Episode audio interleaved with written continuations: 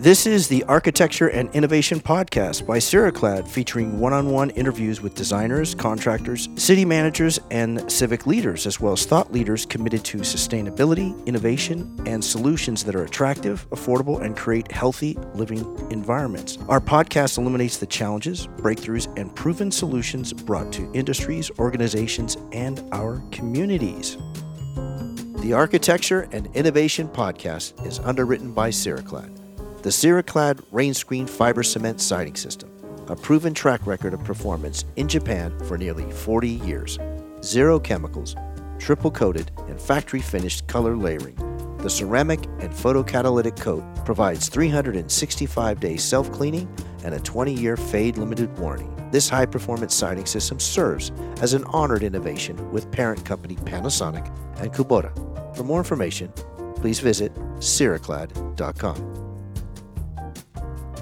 For our guest today, we're uh, we're honored and excited to welcome Paul Tang, principal and partner of the Los Angeles and Shanghai-based architecture firm Verse Design, formerly Paul Tang Architecture. Paul was selected as one of the Millennial New Blood 101 designers of Los Angeles in 2001 and 2002. He's also recipient of the National AIA Foundation Award and a professor at the University of Southern California, where he has taught the School of Architecture for over 19 years and graduated cum laude from the University of Southern California School of Architecture and received his Master of Architecture with a letter of distinction from Harvard University. For more information, you can visit the website at vdla.co. That's vdla.co. Paul, welcome. Thank you for being here. We're, we're honored, truly. Thank, Thank you, Tom. Um, it's a pleasure to be here with you.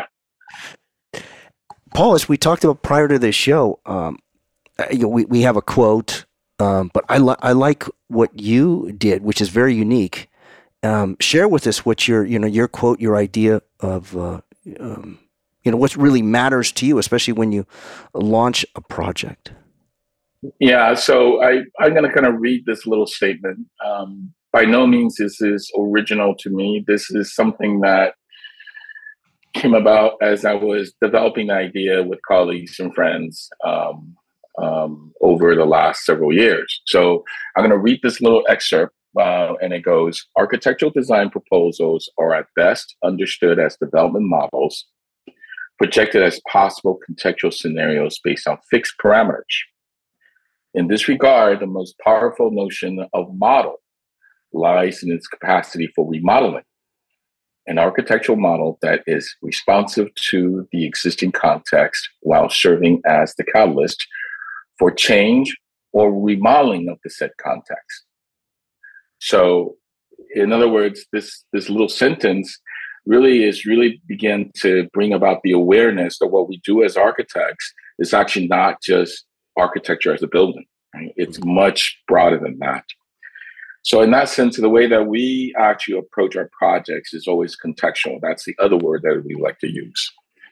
Um, in that um, we see that uh, the way architecture, particularly as it is being inserted into a urban environment, it's like throwing a pebble into a pond. Right? It will always ripple. Uh, ripple. The question is, is what happens after that ripple ceases to, to, to calm down? Will it really calm or is it going to change the ecology of that pond? And so there is always a cause and effect. And so in doing so, when we approach a project, uh, we always then starts out with a very comprehensive contextual study. And I don't necessarily just just in meaning that it's uh, the physical context, right? Which is what most architects, uh, particularly architectural students, um, think about. It is very much about our physical immediate context, um, and perhaps even broader context. Um, but it is also more about the intangible context, right? Social context, mm-hmm. economic context, uh, political context. Um, and what we realized, particularly if you're doing projects for the private sector, I think the ability of our architect to really address the economic context is where you actually begin to have an edge over your competitors. Hmm. Right. So, interestingly enough, um, you had mentioned that I had taught at USC for 19 years. So, what happened was in 2009, um, while I was at uh, USC School of Architecture, a decision was made that we were going to establish the American Academy in China. Hmm. And I was appointed as its first uh, academic coordinator. Wow. And so Dean Ma at the time then made a decision that perhaps I should be sent out there um, so that I could operate underground in China. So in 2009, that decision was made. I was given about a year's time to plan out how exactly that would happen, right? So in 2008 was our Great Recession. So that opportunity was actually fantastic, right? I had a practice called Tang Architecture, um, but uh, back then my wife called my practice as my hobby. okay. My primary vocation was really a faculty member at the USC School of Architecture, professor there. And so the decision, I had a very small practice, about five people.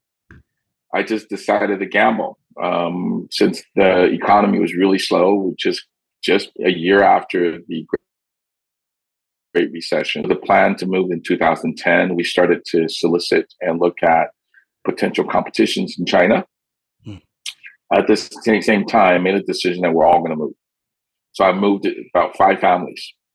Wow. Um, and the only the only budget that I had would only we were only survive about a month. I wouldn't have a problem because I have an appointment right from USC.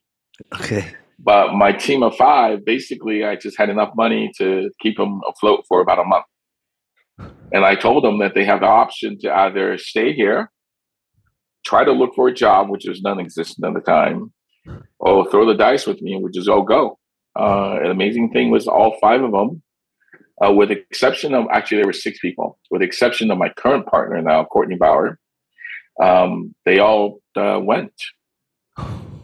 We we we were very fortunate. Uh, we did win a competition and received the notification that we won in early 2010 i think it was early 2010 but even then at that moment in time we weren't sure what that really means whether that's actually going to result in some sort of real tangible work, right, that we can work on. Um, but it was for one of the first seven uh, high-speed rail stations in China, and uh, we're very fortunate. Um, it was real work. In fact, by the time I got to, by the time I went to China to receive the award and negotiate the contract, that's when I realized that this is this is something that that we can bite our teeth to. Right? So that five people, uh, we started to start sending them out in late uh, 2009. Uh, by 2011, as I'm working to promote the USC American Academy in China, which was quite successful at the time, I think by that moment in time, we have already worked with 33 international uh, academic institutions across the world for programs in China. So hmm. that's going on well. But my practice completely just exploded. by 19, I don't know, by 2011, the original five turned into about 75 people. Oh, wow. And so I took on a domestic uh, partner, a partner in China who was also a faculty member from Tongji University. We decided to put our eggs in the same basket, rebrand ourselves as Verse Design. So Verse Design was actually originally founded in Shanghai. And those were like the best years. I remember we were so busy. Um, come 2012, the university called and says, Hey, you're a full time faculty member. You can't stay out there for more than two years. You need to come home. I then called Dean Ma. Ma at that time still had his practice called MADA s.p.a.m. in Shanghai, and I was based in Shanghai. And we actually had a project working together. But since he's the dean, he's here. And I told him, I said, You really think that I can come home? And he thought about it and he says, No, you can't. So I said, Well, what do we do? Well, he says, Well, why don't you fly back and forth? I said, Dean Ma, that's a 14 hour flight one way. he says, Oh, we'll figure something out. Come back four or five times. Um, we'll get you a teaching assistant. And I thought, I said, Dean, you know what? That's not the way to teach our students, right? Mm. Uh, I really think that um, I can compromise on a project, but academically, I'm certainly am not going to compromise my students because they bite on every word that we say. And sometimes yeah. you make one small mistake in what you say, they keep they remember it forever. so, so to me, I think that's a that that is a that's just not an option. So amazingly, in, at the end of the day, I resigned. I resigned from USC in 2012 because I couldn't come home. But that was an interesting decision. Um, you know, 19 at USC is a long time to resign from that position. Um, and it's not like I'm in trouble or not sure. there is any kind of infighting or politics, none of that. I was actually quite successful at what I'm doing in, in both uh, platforms. Uh, but I was forced to make a decision. Um, when I left in 2010, I made a 10 year plan. Hmm. And that 10 year plan wasn't really based on any professional work because I didn't know what kind of work I would get out there, nor was it based on any kind of academic um, growth at USC. It was based on my kids. Hmm. I just thought in 10 years they'll be ready to go into high school. Hmm. I'll come back. so that kind of so by 2011 we're we're super successful, right? 2012 I resigned from uh, USC. My God, by 2014, um, we grew to even a bigger um, um, company to the point where my partner and I started to lose control. And we say, listen, we even need to tighten the back down because I think the, the attraction to who we are as architects really is how each of the principals and the partners really engage at a very personal level right? It's not a very corporate structure. So we actually then reduced down the size of our firm, became a little more selective mm. in terms of the work that we look at. Um, and the crazy thing was we were making the same amount of money. um, because my overhead has become a lot smaller and it was more sanity. I get more time to spend with my family. Um, and then in 2014, two of my former clients from LA or I should say, like from the U.S. Uh, visited me in Shanghai because they kind of overheard what we're doing. Right, so came out, visited, saw what we were doing, and then decided that uh, you know I should come home and uh, one of them offered us a opportunity to compete for a major project in silicon valley in santa clara. It's a speculative uh, class a office building. Um, but my competitors was i believe was uh, I believe was hok rtkl right? Uh, the, the, the big boys. Mm-hmm. the fee for the competition was only 40000 but the require for submission was I had to do a fly through, almost like a whole, it's like a full media presentation. Wow. I looked at that budget using my resources in China, which is substantially less. I will break my bank. and I don't have the same type of resources as the, the larger corporates I right, hmm. To throw into a project of this magnitude uh, the project is not small. Uh, total, including parking, altogether, the finished product is over 500,000 square feet. Mm. Okay, so it's not a small project and but we we were not vested in, in the U.S. at the time. I was still developing my practice in, in China, and we're doing gangbusters. There was no incentive for me to come home. Besides, I resigned from USC, mm-hmm. and so, but so you know, but I committed, right? And I didn't want to. I didn't want to embarrass or reject a former client. So I made a really ballsy uh, decision part of it was because I when we checked into the local zoning, we learned that there was no um, that the zoning was in flux. So every single project of that scale magnitude needs to be a negotiated uh, development. Uh, if you don't have zoning, in other words, you don't have governance over the, the the, the, the development, then the design competition becomes a beauty contest. Mm. Right? Because once you select, you're gonna have to start all over, renegotiate with the city.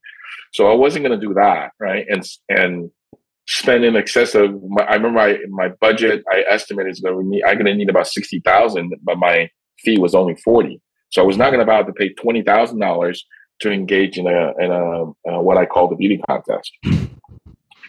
So part of what I learned when I was in China is um, the Chinese audience, their trust and respect for the profession is substantially higher than here. In other words, the way that the at least back in the early 10, 2010s, right, is developers would secure their property. Once they secure the property, they will actually take the property to an architect without any program, without any idea of what to do with it, because the minute that they can secure the land, at least the, the economics at that time, they already won. You could do anything and it'll work. But then they come to us and says, well, what do you think we should do? Me being a foreigner, I have no idea of the local culture, and local conventions. So there was a steep learning curve, right? The only attraction is I'm I'm Paul Tang. I have my pedigrees, and they want to brand it through me, right? So, but that gave me the opportunity to really look at the development and the impact to a city in its full spectrum, right? So, and because the the speed is fast, I mean, within two years, I could take a project, say about same size, have a million square feet, mm-hmm. from design to completion. In wow. fact, that entire high speed rail station, uh, about 220,000 square feet. When we got the commission through the competition, um, we realized that the site information they gave us was all wrong. So we had to start all over. But starting all over from the day we committed a pencil to paper to the day it was operational 29 months. Oh my goodness. Okay, that's the speed that they're operating. So it afforded this tremendous opportunity for us as architects not only to think about ideas, design them, but within two years, actually be able to sit there, observe how the public really interact with the building or the space you just designed. That is amazing. right? You, you sit there and you're looking at the ways in which they use a space or a certain area that you design, and you're saying, wait a second, they're not doing anything that I conceived, but there's something else that's happening that is absolutely fascinating, right? So I may have a sense of place in the way when I designed it, but there's a whole different reality when you start seeing it being occupied and used in a very different way. Mm. Right. So because of that process, um, I learned to really understand how an entire development works, which really begins to understand what is truly the economic context that governs the project. Right. And as I mentioned, when we do our contextual analysis, it's quite comprehensive, right? So, although the, the, economic context, the financial and market drivers in China is substantially different than the United States, but uh, since I am from here, it wasn't that difficult to make that translation. And because this invitational competition for project in Silicon Valley, it had no zoning. Um, we just decided, um, and I decided not to participate. But since I been invited, um, we decided to risk it and provide the owner with seven different pro formas based on my projected scenarios of what the possibilities are by looking at the existing zoning, projecting into its growth pattern to kind of to, to, to kind of figure out what we think is going to be attractive to the city, right? Um, and I have to say, Santa Clara is not your most walkable city. It's a really strange kind of suburbia um, commercial tech area, right? Uh, but in any case, uh, we did uh, arrive at about seven different possible scenarios, ran all seven pro formas. And then with the pro formas on uh, you know, my 17 or 83 sheets of paper went down to, uh, flew all the way from Shanghai to San Francisco to, to present. My flight got delayed. We ended up to be the last presenter. Get to the presentation. The owner was very excited, asked me if I needed the, the overhead projector. I said no. Asked me if there's anything that I need. I said nothing. Uh, and she started to get kind of curious, but a little not just curious, but furious. She oh. was a oh. little. She was a little pissed because they all. I said, I have everything in my bag. I'm going to hand them out to you. So I handed every um, uh, project. Um, um, all the people in that room. There's about ten people in there, right? That belong to her company. Seven sheets of 11 by 17 or A3 sheets size of paper of just numbers. I handed out, put it on everybody's front, and they were looking at it. She's completely puzzled looking at me. And she says, Paul, I hired you for design. What is all this? And I kind of gave her the the the overview of what I just presented to you, right? There's no zoning. I'm not interested in doing a uh, uh, participate in beauty contest, yada yada yada. So I decided to run a pro forma instead, based on seven different possible scenarios of the zoning that I suspect the city would accept. And she looked at me and she says, "Me, me as a developer, you as an architect, you don't think my team has already done that? You don't think the project that I have already done my homework to think it is viable before I go out there and spend all this money to do this competition? And besides, I'm going to pay you forty thousand dollars for what? Seven sheets of paper with numbers on it." and I looked at her and I thought, "Oh shit." um, I think I made a mistake right? I think I, I think I absolutely forgot the fact that they're they're develop they're developers. Mm-hmm. Unlike developers in China, they actually knew what they were doing. So so I looked at her and I said, I'll tell you what, if you're willing, because what I'm about to tell you is actually not very good news, and I I, I fully admit that my my numbers may be wrong, but I you know since I'm here and I flew from Shanghai, if you're willing, pay me my air trip I won't take a dime. I'll refund you all the remaining thirty-five thousand dollars. I'll take five for my, my my my round trip. And she said, okay. And so I then went through the seven different pro formas. Mm-hmm. And my news to her was, as it turns out, not a single one of those pro formas tells me that the project's viable. It didn't pencil. And she looked at me and she said, There must be a mistake because our performance showed this project to be extremely viable. Right. So she started asking a lot of questions. And by the time she gets to the point where she says, What is the number you use for the rent? I said, Hey, listen, I was, I mean, in China, I don't have full access here. So I plugged in the number I was able to find based on LA's office uh, market.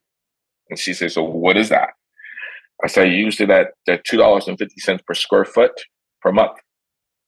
And she says, Oh my God, it is already over $3 in the Bay Area. You're off by more than 20%, right? And the target was 200,000 square feet. So, you know, just do the math. That's not a small number. You're 20% off in terms of your, your potential revenue. She then asked me and says, Hey, can you change that number and w- is it easily propagated in your spreadsheet? I said, I believe so. So she said, well, change it. Because I have my Excel, I have my Excel spreadsheet on my computer, on my laptop. I changed that 250 to just $3. Next thing I know, all seven pro formas automatically all changed to green. Mm-hmm. They're completely viable. Oh. So I started to pack up because I know now I completely screwed up. I shouldn't be doing things beyond what I should have been doing as an architect. Besides, they hire me because I'm a designer, not that I'm a, a good with numbers. And she says, What are you doing? I said, Well, I don't even feel good about asking for my airfare. so I so what I'm gonna do right now is, is I'm gonna leave. I'm gonna go visit my parents in LA. And thank you for the opportunity. She says, No, wait a second here. I need you to go outside and we'll give you a cup of coffee. I need to talk to my team. Says, okay. I walked out. Uh, secretary gave me a cup of coffee. I haven't even finished half that cup. I got called back in. And then she looked at me and she says, You mean to tell me that you flew in from San Francisco to tell me not to do the project? I said, Yes. She says, So you were coming in not expecting to do to have any project? I say, No. She says, You're really comfortable in Shanghai. I said, Well, I am, but it, it does represent a good opportunity for me to bring my kids home if we come home now, my kids would then be re-entering the U.S. Uh, educational system in junior high school and middle school, which is another good sort of uh, moment right in their mm-hmm. education. So I said the timing's not bad, but my original plan was ten years. She says, "So you were expecting to leave today empty-handed?" I said, "Absolutely." And she says, "Well, how does that work?" I said, "Well, wait a second here.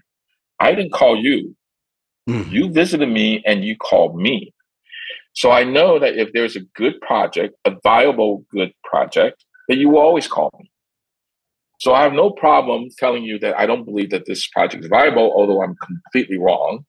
Mm. I learned a lesson. I shouldn't be doing what I'm doing. And then she says, Well, we, I just had a discussion with my entire team, and we're unanimous in our decision. And I said, "What's that?" She says, "Yeah, you're right. Um, we did learn from you that there, that whatever the designs that we saw, it wouldn't matter because by the time we take go to the planning department, we're going to have to renegotiate all the conditions, mm-hmm. and something else will come out of it." I said, "That's correct." And she says, "You're the only one so far that has really looked at the interest of the project rather than your own pocket." Hmm. So she says, I thought about it. I think we're going to award you the project. Do you still have an office in the US? I said, no. She says, well, how long is it going to take you to get it open? I said, about six months. And then she looked at me, she said, oh, we can wait six months. But in six months, I'd expect to be operational. And that's what brought me home. Oh. And that project, right, finally finished through the pandemic, everything. Um, it's 500, about 530,000 square feet.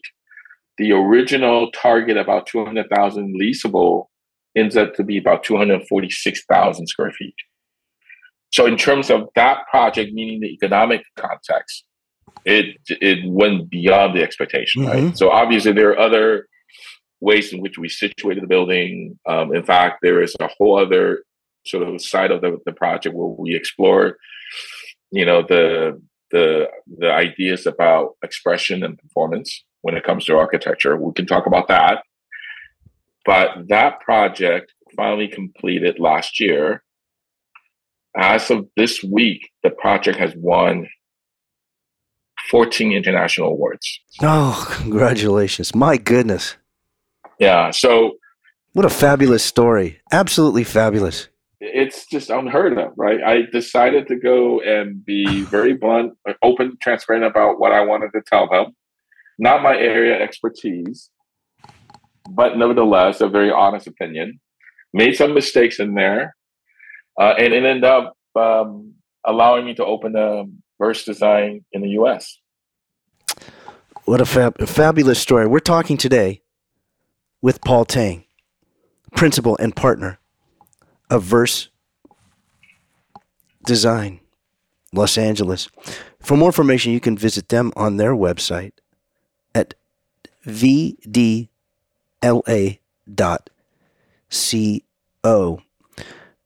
Paul, with the, that project, that's just really one of the most fabulous stories I've, I've, I've ever heard. Um, what's what's the uh, we talked earlier about the sustainability concept is crucial for that design right. project. How did that fit with that project? So part of the part of the the, the approach that we took, right? So like I said, um, our our philosophy about really looking at context. Um, I'm going to talk a little bit about the. It, it, I just talked about the economic context that won me the competition. Um, but they're not going to get into about how we as architects um, approach the project. So there are certain metrics that's governed by the local market, right? So, for example, uh, we were working with Cushman Wakefield um, at the the introduction through the developer to really look at what this project should should be from a market perspective. So there were a couple of things that was identified when we got started. Number one is that the project needs to be minimally 200,000 square feet. So whereas the original brief was calling for a 200,000 square feet leasable, that has now become a minimum. Because at that moment in time in 2015, the biggest market attractive market for any kind of office development was for a structure that's beyond 200,000 square feet with the intent to go after a single tenant uh, mm-hmm. uh, lessee, right? Second thing was in case you don't land that single tenant, um, the way the building should be designed is that you need to find a way to hit a target that's about 35 to 40,000 square feet. And those are typically for startups. So preferably you put that on single floors. And that's a big floor plate, right? So that means that you can then have per floor tenants. It's easier to manage.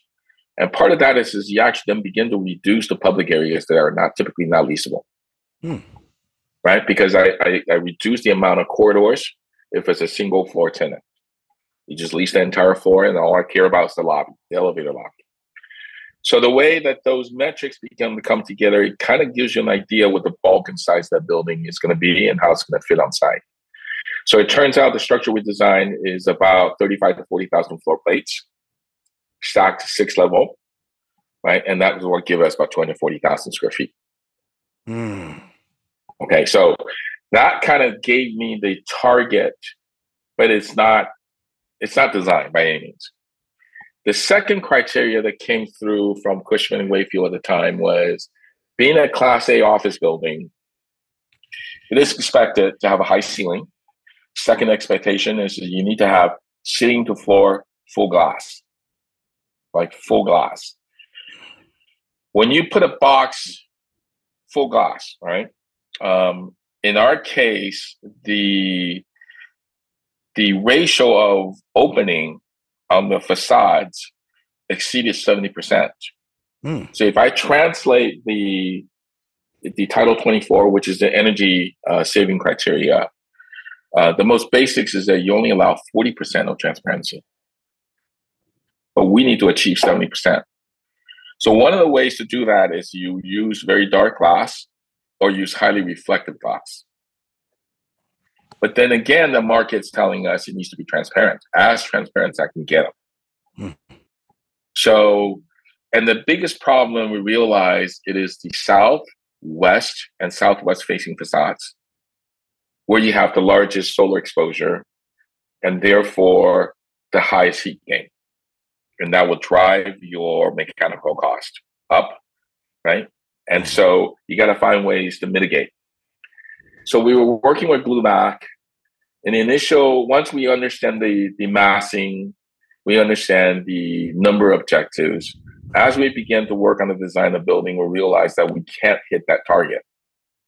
The best that we can do uh, using traditional means was at best maybe 55% transparency. And I really need to boost that up to 70%. And so one in one instance, we said, well, okay, what happens if I start using brise soleils or some kind of sun shading device along the south, southwest, uh, and west facing facades, right? Because those are the areas where I get the highest amount of heat gain. That then evolved to become the expression of the building. So what then happens is that then we decided that we're going to integrate the two key components using parametrics to find the most efficiency in terms of the shading of the eyes to kind of get the result. And that combination is in reality exactly what got us the 14 awards. so it's a it's a whole series of louvers um, that will change in terms of their angle at, at every two feet. Okay.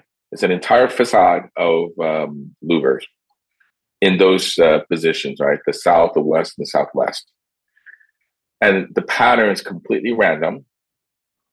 Um, part of the other idea, which is much more architectural, was um, we know that the position of the sun will change over the course of a day. So as these louvers that are vertically oriented, as they their the position changes as you walk around that, and as the light hits it, the reading of that facade will change. Mm. Kind of like the old uh, triangulated uh, uh, billboards. If you come oh, from yes. one direction, yeah, right? Same concept. Okay. Right. So the idea is, is it's is it's a it's it's a fixed set of brise-soleils, but the reading, depending on your position and the position of the, the sun, is dynamic. And as you move, it changes. Very, very um, uh, uh, it, you will notice the change, but it's it's not like not in your face, right? Very subtle. Okay. But in any case, it's it's very dynamic, right? And and at the same time, it needs to help me mitigate the heat gain to allow me to meet Title 24 and hit 70% when we actually first finally achieved this this pattern that we all liked and met the the uh, Title 24 criteria, it was too costly to build. Everything oh. was every single panel was a custom panel for the entire facade. We looked at each other. The client looked at me and says, "That's great. I hope you're not charging me for that because um, I can't afford to build that." Uh, we then had to go back uh, and then work again with our with my team uh, and through series of different softwares narrow that down to 25 panels or 24 panels and through the mixing and matching to allow you the reading of that entire randomness mm-hmm. and then at the same time still mitigate the, the heat gain to re- to reduce uh, the requirement for energy to cool the building down so that dual, the duality of the performative and the expressive is what then really it, it's pretty amazing. Um, it's on our website, um, uh, and um, in fact, there's been several podcasts we've done um, that people wanted to to talk about how that came together. So the project is 3075, 30 being the word 30, T H I R T-Y, 75 being the Roman numerals, tech, T-E-C-H. Look that up. 3075 Excellent. tech. After Definitely pandemic. Definitely will. Uh, Paul, it's been a real honor and pleasure having you here today. Thank you very much. We hope you come Thank on you, soon because there's definitely more to uh, to talk about in uh, in architecture. It's been a real honor. Thank you so much, Paul. Thank you, Tom. I hope you enjoyed it as well. I certainly did. Oh, I did. I was on, on, on uh, I'm sitting, but I would be, I was fascinated every single second. So thank you. Really, really enjoyed. Our guest today has been Paul Tang, a partner of the Los Angeles and Shanghai based architecture firm Verse Design, formerly known as Paul Tang Architecture. Paul was selected as one of the Millennium New Blood 101 designers of Los Angeles in 2001 and 2002. If you, I want to go back and touch this he also taught at University of Southern California School of Architecture for over 19 years and graduated cum laude from the University of Southern California School of Architecture and received his Master of Architecture with a letter of distinction from Harvard University. For more information, feel free to visit vdla.co. That's vdla.co. The Architecture and Innovation Podcast is recorded from the offices of Ceraclad in Redmond, Washington, and on location. The executive producer and host is yours truly, Tom Dioro. Our chief audio engineer is Eris Chikopoulos. We look forward to you joining us again next time. Thank you for listening. Ceraclad is a high performance fiber cement siding system in one size with triple coat technology and 365 days of self cleaning along with a 20 year fade limited warranty. Ceraclad also offers hundreds of design options. For more information, feel free to visit ceraclad.com.